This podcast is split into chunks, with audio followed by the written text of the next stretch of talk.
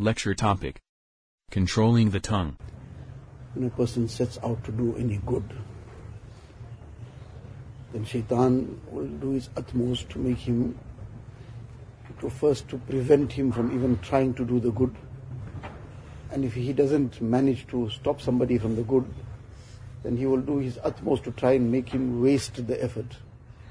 So he will make all the effort, he will take all the time, the effort, whatever sacrifices had to be made. But despite all that, shaitan will try to make him waste it. It all must go down the drain.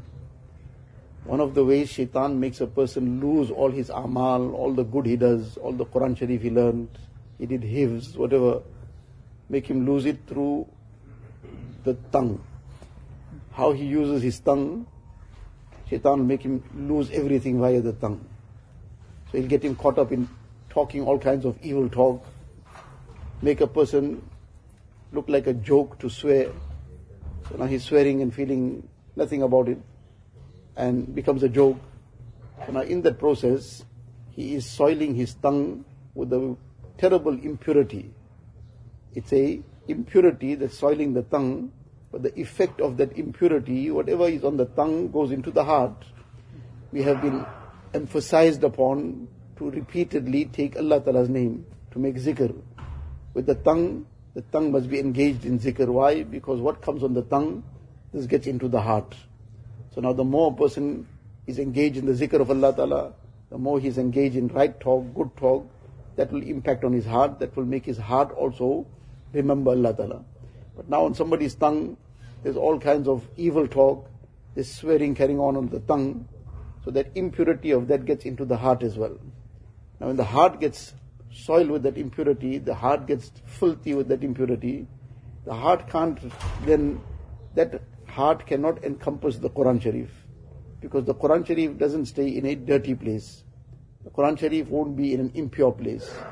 So now a person, over time suddenly he realizes forgot his Quran Sharif. All the effort he made, but now he's wondering what happened. Maybe I didn't make my dua properly.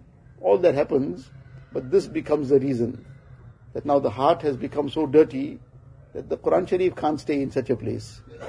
Now all the effort the person made, so shaitan made him lose it, but how? Through this. Besides, there's so many other things also. But one of the very serious things is the misuse of the tongue. One poet, Persian couplet, he said, the meaning of it is that if I wash my tongue with musk and amber, meaning the most, the best itr, I wash it with that as well, then too I don't think, I don't feel it is still worthy enough to be able to take the name of Nabi Sallallahu Alaihi Wasallam. Meaning his name is so great, so pure, that even washing my tongue with musk and amber doesn't still make it befitting. But it's Allah Ta'ala's grace that Allah allows us to recite Durood Sharif, etc. Now this is the name of Nabi Sallallahu Alaihi Wasallam. So the name of Allah Ta'ala is even greater. In the Quran Sharif, the word of Allah Ta'ala, now the person wants to be taking the name of Allah on the tongue, taking and reciting the Quran Sharif, but it's like a person wants to eat food, but he's first dipping some that spoon into some mess, and then now he's using that to eat. So can anybody think of something like that? Such a terrible thing, you can't even imagine something that a person now is first dipping his hand in mess and then he's eating food. So likewise, the person wants to recite Quran Sharif, but he wants to keep his tongue soiled in mess of swearing, of lying, of backbiting, all kinds of evil talk. That Quran Sharif can't stay in that heart. So the person who is making so much of effort, so much of sacrifice to learn Quran Sharif, to make, and he wants to achieve something, then he'll have to keep his tongue clean, his eyes clean, his heart clean. When he will keep his himself clean internally, externally, then this pure Quran Sharif will come to heart. Otherwise, shaitan will use all these impurities to get him to lose the Quran Sharif. And sometimes it takes just, people have come to 25 paras, 27 paras, and they say they can't learn anymore. They just block. They were taking two pages, three pages a day, sabak. Now they can't take three lines a day. They don't know what's going on.